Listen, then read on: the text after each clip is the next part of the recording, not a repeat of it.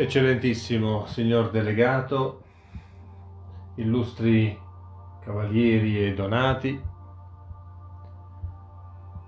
eccellentissima marchesa, gentili dame e donate, cari volontari amici. In questa terza domenica di Quaresima, il centro del grande messaggio evangelico è l'acqua, punto di convergenza e di incontro di due interlocutori, l'uomo e Dio. Spesso l'acqua è il simbolo della purificazione, come nel battesimo e anche in tante pagine della Sacra Scrittura. Essa è anche simbolo di purezza e di bontà in tutti i grandi della Chiesa. Si pensi a San Francesco che scrive Laudato simi Signore per sora acqua, la quale è molto utile è umile, è preziosa e casta. E così anche nella letteratura. Si pensi al Don Fabrizio nel Gattopardo, che dice non c'è che l'acqua ad essere davvero buona. Qui invece l'acqua è intesa per la sua proprietà di dissetare. In questo significato l'acqua è il simbolo che esprime la richiesta dell'uomo e anche la risposta di Dio. Le aspirazioni umane sono spesso chiamate sete, sete di amore, sete di verità, sete di giustizia, sete di libertà, sete di pace. La domanda di totalità da parte dell'umanità riceve in risposta solo piccoli frammenti, piccoli sorsi che lasciano inappagata la sete. E alla fine non si ottiene altro che una sete ancora più forte. Dal profondo del suo essere, ogni uomo e ogni donna desiderano un di più, un assoluto capace di estinguere la propria sete in modo definitivo.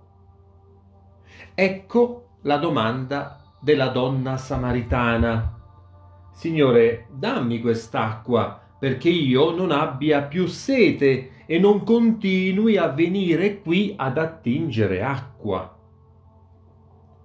Ma c'è un'acqua che disseta per sempre? Un'acqua capace di appagare ogni desiderio umano?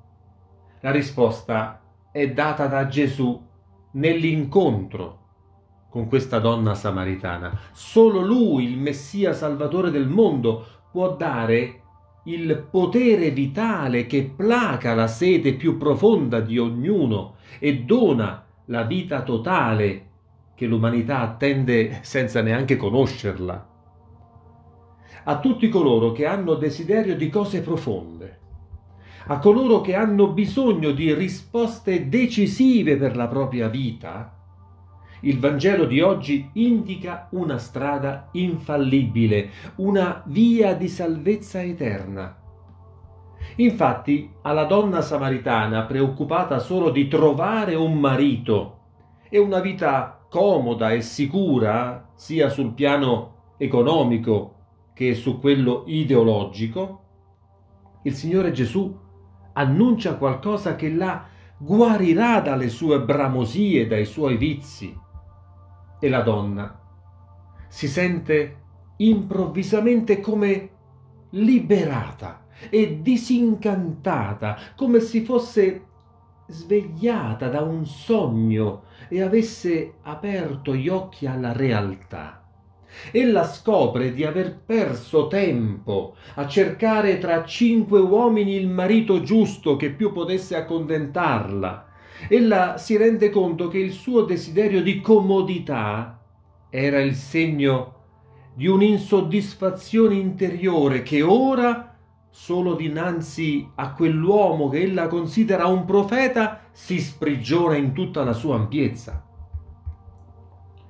E dopo aver riconosciuto che quel giudeo è un profeta, attraverso il dialogo con lui e l'ascolto delle sue parole, il suo cuore si infiamma e crede e diventa annunciatrice della fede per i suoi concittadini.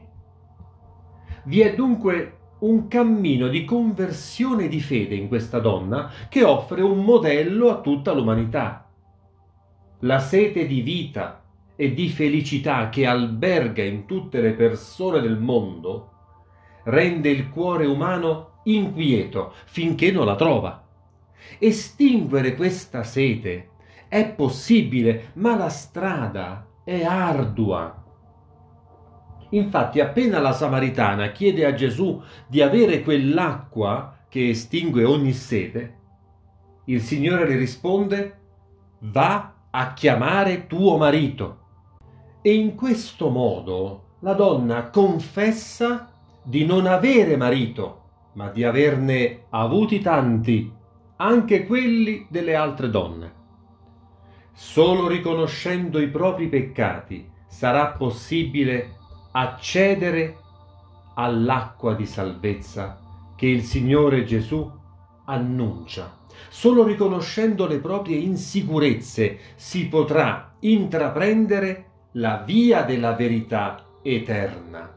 Di fronte all'arroganza con cui gran parte dell'umanità ritiene di poter estinguere la propria sete in una pozzanghera di acqua fangosa, Gesù ci offre la sua acqua che placa ogni arsura, un'acqua che è la verità, l'amore, la felicità.